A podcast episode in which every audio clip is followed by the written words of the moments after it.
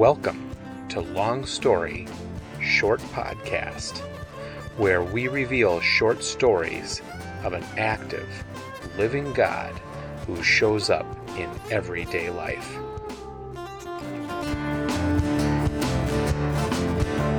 You paid the price for all the world and me.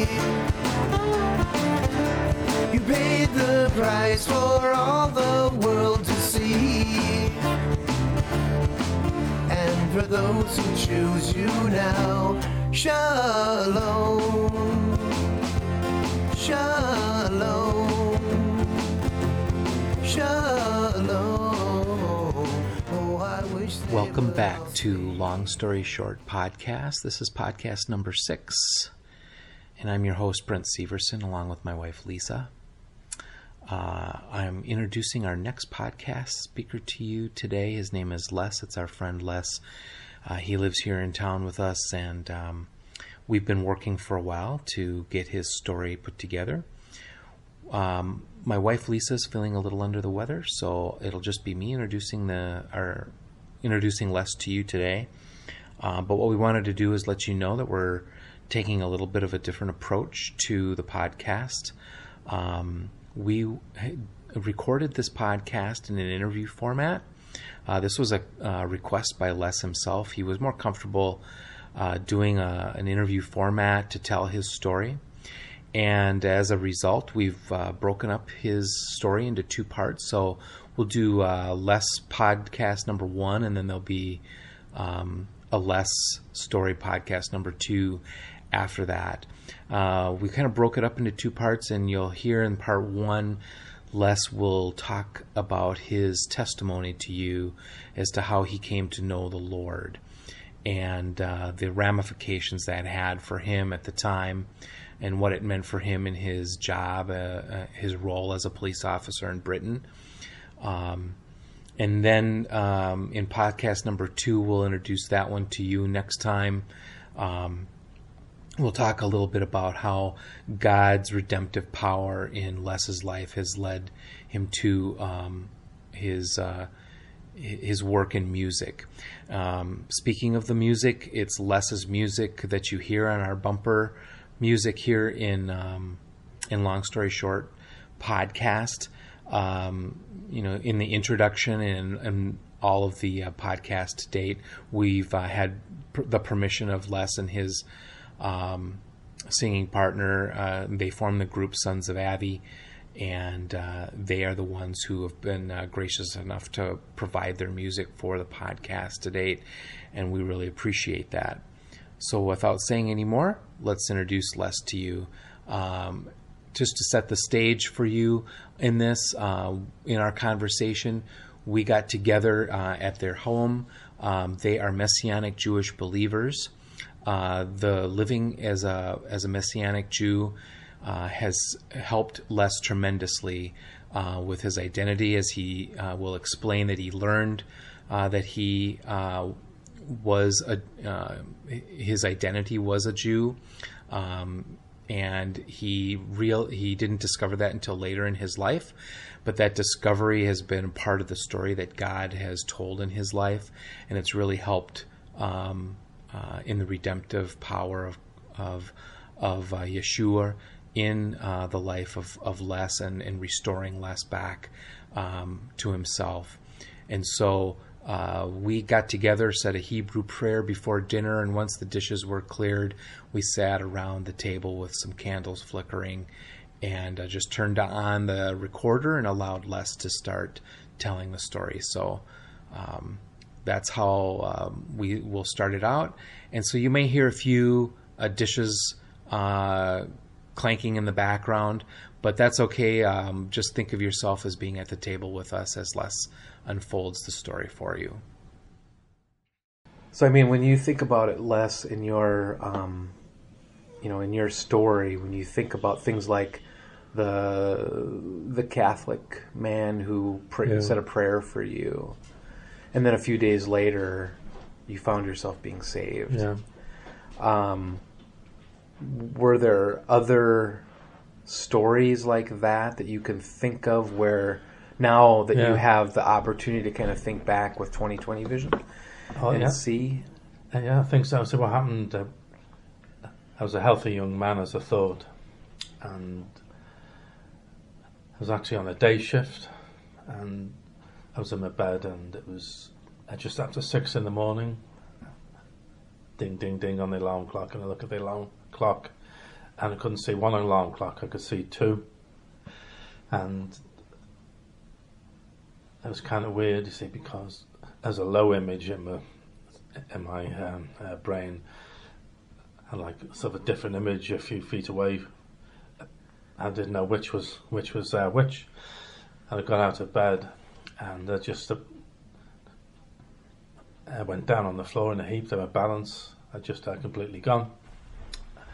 And the doctor came uh, later in the day, and he said to me, "Oh, you've got the myalgia or something he called it." He said, and this could happen any time again in your life. It's just one of those, one of those things. I was really upset because I was a healthy young man. I was a heavy drinker, I might add. And as a matter of fact, I think it was after a drinking binge I got this got this thing, uh, and I began to think about uh, life. And this is a cliche, you know.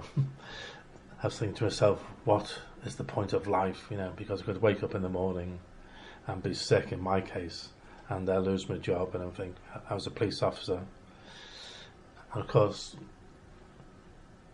if you're a police officer, you have to be, uh, you know, sort of fairly fit and well uh, to keep your job. I was really upset about that, and uh, and the Catholic guy just uh, prayed for me about this time, you know, just before that, and I was off uh, for six or seven uh, weeks in bed, and the eyesight, I mean, it did, you know, just uh, fade back onto normal eventually, and it got better. And the thing was, I felt like I was, I was a changed man, as a different man inside because I'd suddenly been awakened onto something else, and not just uh, you know being a police officer, being a father, being a husband, and being a heavy drinker all mixed into one. There's something else I was missing. Uh, and that, that's a cliche, I know, and I felt like uh, that anyway. And the uh, thing was, I checked into all kinds of things. I looked into a different, different um, faiths. I looked into Buddhism, uh, meditation, uh, spiritism. I checked out everything, and it was a while after that. I was a squash player. I had my friend over the street sort of knocked on the door one day and said, "Oh, would you like a game of squash?" You see, so I went and played squash with him. And we're talking afterwards, and he said, "Are you better?" You know, Mr. Oh, yeah, I'm getting better. And we're playing the game, and then we went up into the bar afterwards, uh, and in the bar, so we're having a drink, and then my friend was asking me. Her friend said, "Are you feeling better? You know, are you doing well?" I said, "Yeah." I said, "I feel um, just kind of weird, as if there's something opened up in the spiritual realm. I'm not sure what it is, and I'm missing something." And my friend was a Christian, seeing I didn't know he was a Christian. Ah, And uh, so he witnessed in the bar, and they spoke all these things of the gospel, you know, which I'd never heard, I don't think, in my life, you know, because I was a heathen man. I was just you know, worldly, sort of fleshy man kind of thing. I, was a bit of a brute. I was violent and uh, nasty and everything. And he just spoke of the gospel, and I just believed it on the spot. And uh, my friend was in the church, and he invited me there, and that's how I, I was saved. And uh, the way I was saved, actually, I mean, it did open up, and I received the Lord there, I'm sure. But I went as me, there's a service in his church, and the guy was an invited speaker, and I'd been there a few times, and the people are normally speaking for thirty or forty minutes and give a message, you know. I was really green on the Bible. I didn't know anything about the Bible, you know, where the books were, or the names of the books, or the Bible, or anything. It was just, you know, it's just pagan, uh, really. And uh, the guy,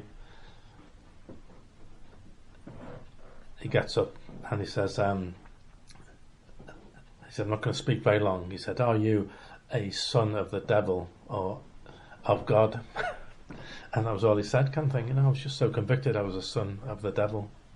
Wow. I was so convicted. And I cried out. I never said a prayer in my life, you know, and I stood up and prayed, you know, just said, I want to be with you. I want to be uh, one with your flesh and my flesh, and that was all I knew how to to to uh, to uh, uh, pray.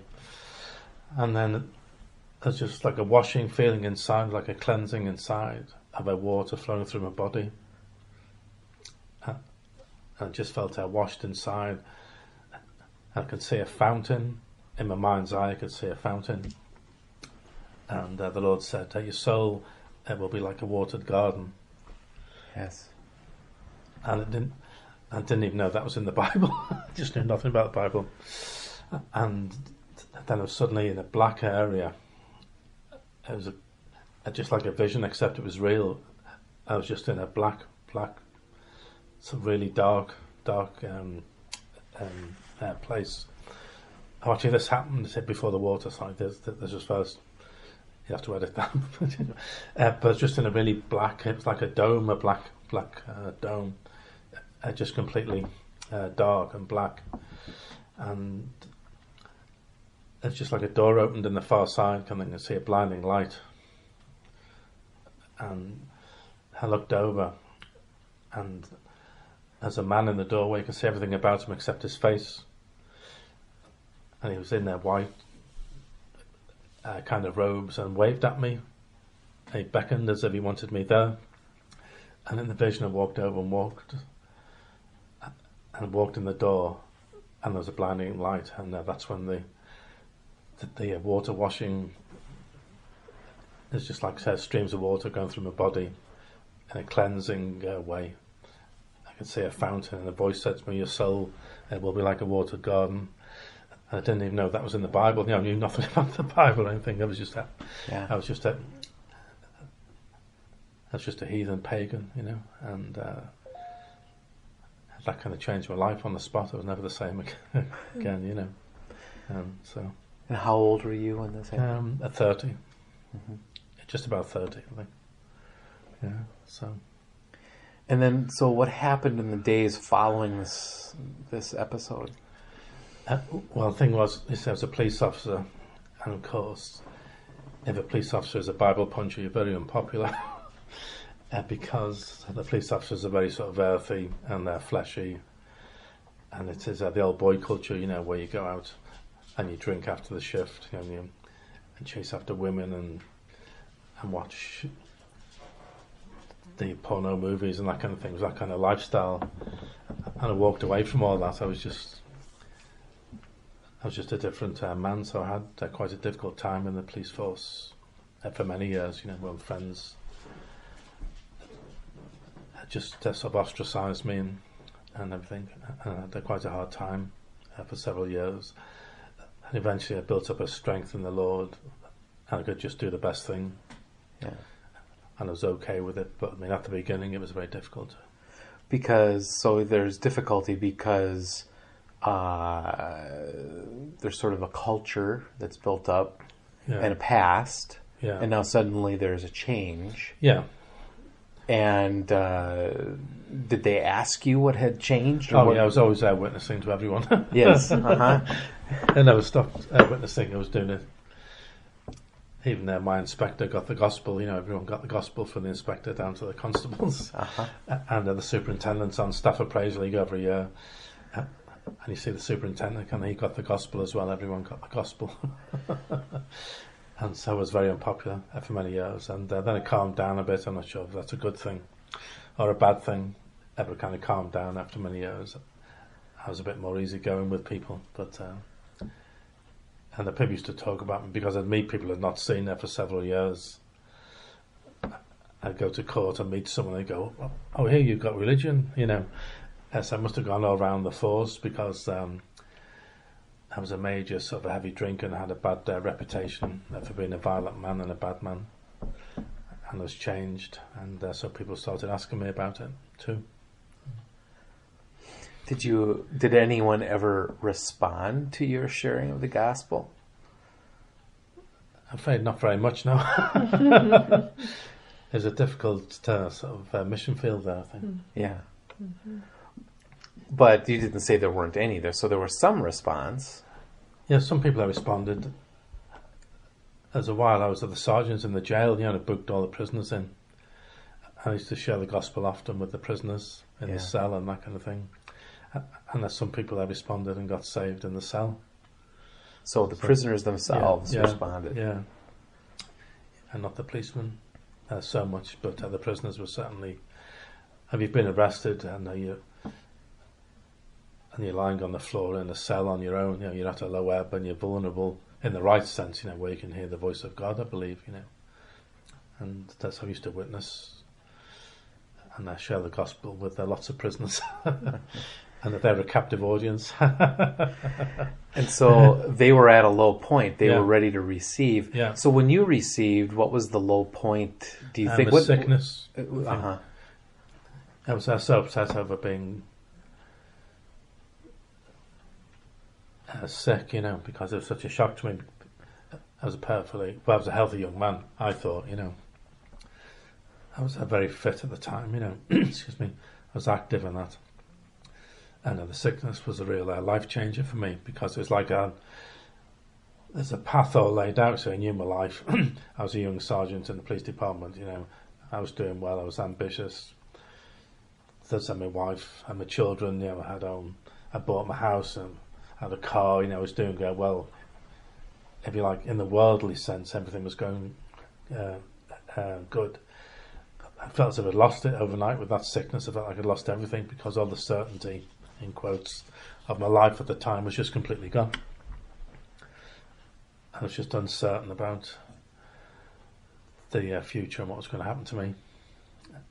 And I was aware about something, if you like, in the spiritual realm had gone on. You know, I knew in my heart of hearts, kind of thing, it was a spiritual thing and not a physical thing. I remember having a conversation with a friend. I said, I said to him, I got this uh, sickness, and I feel like it's a warning uh, from God, and I don't even believe in God. That's what I said to him. Yeah, Wow. and yeah, so it was a, a difficult time in my life.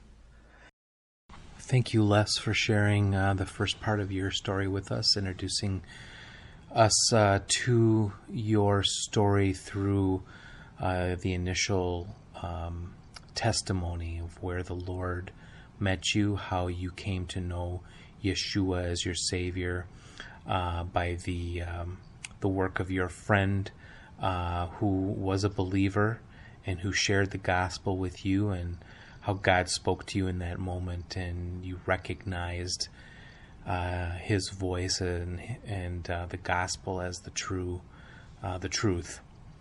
Um, we know that this sharing this particular part of the story and and the in the the the continuation of your story in the next podcast was a difficult um, endeavor for you to take, and we really appreciate you um, being brave and and going through with it, and inviting us over and giving us the opportunity to uh, extend the um, um, the format of long story short podcast a little bit differently through this interview um, uh, around the dinner table. Uh, just as a preview for part two of uh, Les's podcast, you'll hear how the redemptive power of Yeshua in his in Les's life um, has allowed him to uh, explore his talent as a musician um, and give back to uh, the Lord um, in his work in the Sons of Avi, his music group. Um, and uh, you'll also hear how just because uh, he Les had started a relationship with the Lord, it didn't mean that his struggle and his spiritual warfare that was taking place uh, in Les's life wasn't over yet, and that uh, the redemptive power of Yeshua in his life was going to be met with the full force of uh, our enemy, um, our collective enemy. Um, Satan just loves to. Um, he, he comes to kill, destroy, and to steal. And certainly he had his um, crosshairs set on Les uh, as he as Les began to try to grow in his faith um, as a believer. And you'll hear that in next time in part two of Long Story Short podcast. Thanks for tuning in. Uh, we appreciate your shares, your likes uh, on Facebook, uh, via Twitter. We appreciate you listening on the Long Story Short Podcast.com webpage. We know that you're listening there or you're uh, potentially downloading it onto your phone or your tablet and listening to it later. But our next step in the evolution of Long Story Short Podcast is we'll be getting the podcast out uh, via the iTunes feed. And so uh, we just want to set that up for you and let you know that we are working on that. So thanks again for listening, and we'll talk to you soon.